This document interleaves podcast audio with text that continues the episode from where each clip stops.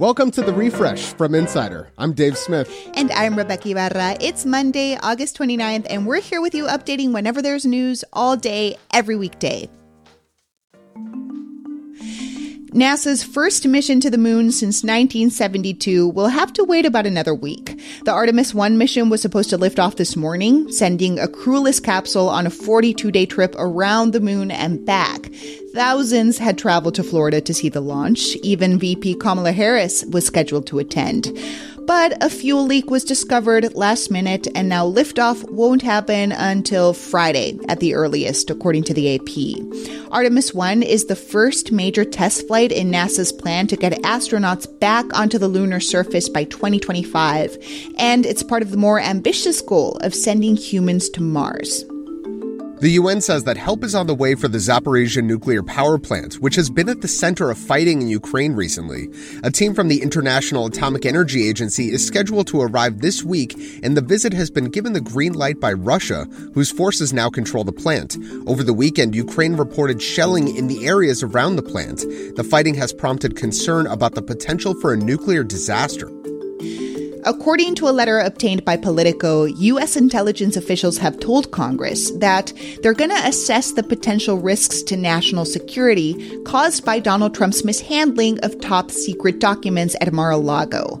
Politico says this is the first time the intelligence community has acknowledged to Congress the harm the missing documents may have caused. And in more Mar a Lago news, a federal judge says she's considering granting a request made by Trump's legal team to have an independent official oversee the review of all the materials the FBI seized a few weeks ago. Britney Spears is speaking out about her recently terminated conservatorship. The pop star posted a 22 minute audio clip to YouTube on Sunday, which has since been deleted. She talked about the abuse she suffered during the 13 years her family was in charge of her life. I had to do what I was told. Um, I was told I was fat every day. I had to go to the gym. I had to just and um, I never remember feeling so demoralized and just, they made me feel like nothing. And I went along with it because I was scared. Spears also said she's turned down, quote, lots and lots of money to do a tell all interview with Oprah because she says her experience is, quote, beyond a sit down proper interview. If you see any fish flavored treats falling from the sky over the next few months, you might want to leave them for the raccoons.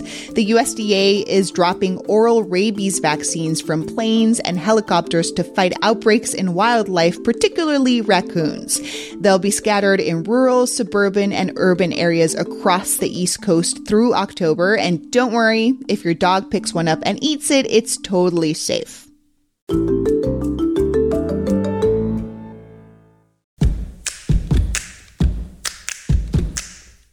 Hey, if you like any of these segments that we're producing for the refresh from Insider, did you know that you can share any of them on social media? It's true. Just look in the description section of your podcast app and you'll see a little share link next to each story. It's super easy. Give it a try.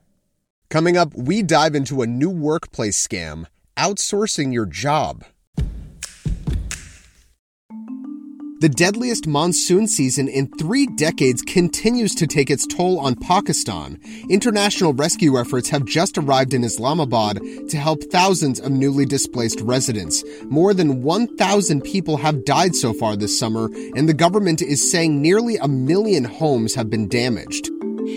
Residents of central Mississippi, including in Jackson, are bracing for flooding.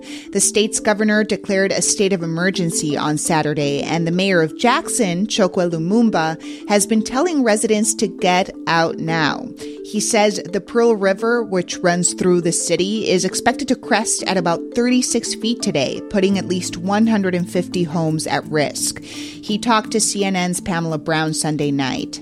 We're also concerned because our residents have been inundated uh, with persistent rain over the last few days. Mm. So we've already been contending with uh, flash flooding. The last known member of an indigenous tribe in the Brazilian Amazon has died. Westerners knew him as the man of the hole because they observed him digging holes for shelter and to trap animals. Cattle ranchers and land grabbers killed the rest of his tribe in the 70s, and he survived alone in the jungle ever since.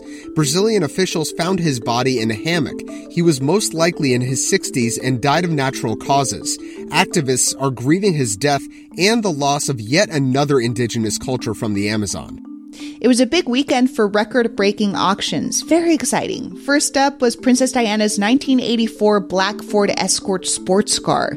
The souped up version of the popular family car sold for over $760,000, which, yes, is definitely a record for the Ford model. And second, a Mickey Mantle baseball card from 1952 sold for over $12.5 million. That's the highest sale ever for sports memorabilia. And as you can imagine, the card is incredibly rare and in near perfect condition. If you've been meaning to order your free COVID test from the federal government, do it now. The White House says it's suspending the program on Friday because Congress has not approved more funds to replenish the country's stockpile. I guess it's a good thing that COVID is over, lol. The government has sent tests to more than half of all U.S. households since January, and it's still accepting orders before September 2nd. Fans of working from home often say it offers a better work life balance, freedom to walk the dog or do a load of laundry. But what if it freed you up from doing the actual work? Our regular contributor, Rebecca Knight, says some folks are using work from home policies to scam their boss by outsourcing their job. Rebecca, what is going on here? Well, first of all, I want to say that the vast majority of workers are doing their jobs and diligently attending their meetings, getting their work done, walking their dog for 15, 20 minutes during the day. Most workers are doing their jobs, but there are some workers who have this nefarious side hustle and they are finding other people to do their jobs for them. So, we actually talked to you a while back about people who are outsourcing interviews like folks who might have a coach or a ringer offering them answers off Zoom camera during interviews. So there is some precedent here? Exactly. And so, if this is most common, according to the people I spoke to, in um, IT centric jobs, so coding, developer, technical roles, they're being hired to do a job. And then they are finding other people, often in lower cost countries like China and Pakistan and India, to do the work for them. And so, the people who are working for the global companies, often based in the US or Western Europe, they can then have multiple contracts at these companies. So this idea isn't really new, right? Why are we hearing about it more now? Many people have done this in the past. There was a story in China back in 2013. An American programmer at Verizon had outsourced his job to China so he could watch cat videos. He was found out by the company, and that story briefly set the internet on fire, as those stories often do. But it's happening now more and more because of, as you said, we're in this remote work era where many people aren't physically going to an office, so they can get away with this more. We're also amid an acute labor shortage. There simply aren't enough enough workers to do the jobs that companies need them to do. And so and so employees have the upper hand here. So how are workers actually getting away with this? a hiring manager might be inclined to look the other way. I mean, the work is getting done. And if they might suspect that, that someone that they hired to do the job isn't doing the job because, say, the work takes an excessive time to complete, their employee can't come on camera, can't make that certain meeting, the IT department notices something going on with the IP activity, which is going to set up some red flags. So when I first read this story, I was thinking, What's the big deal? I mean, as long as the work gets done, right? Isn't that kind of what we all care about that the work just gets done? Actually, a lot of people on LinkedIn have said, well, look, companies have been taking advantage of workers forever. This is one time that workers are paying them back.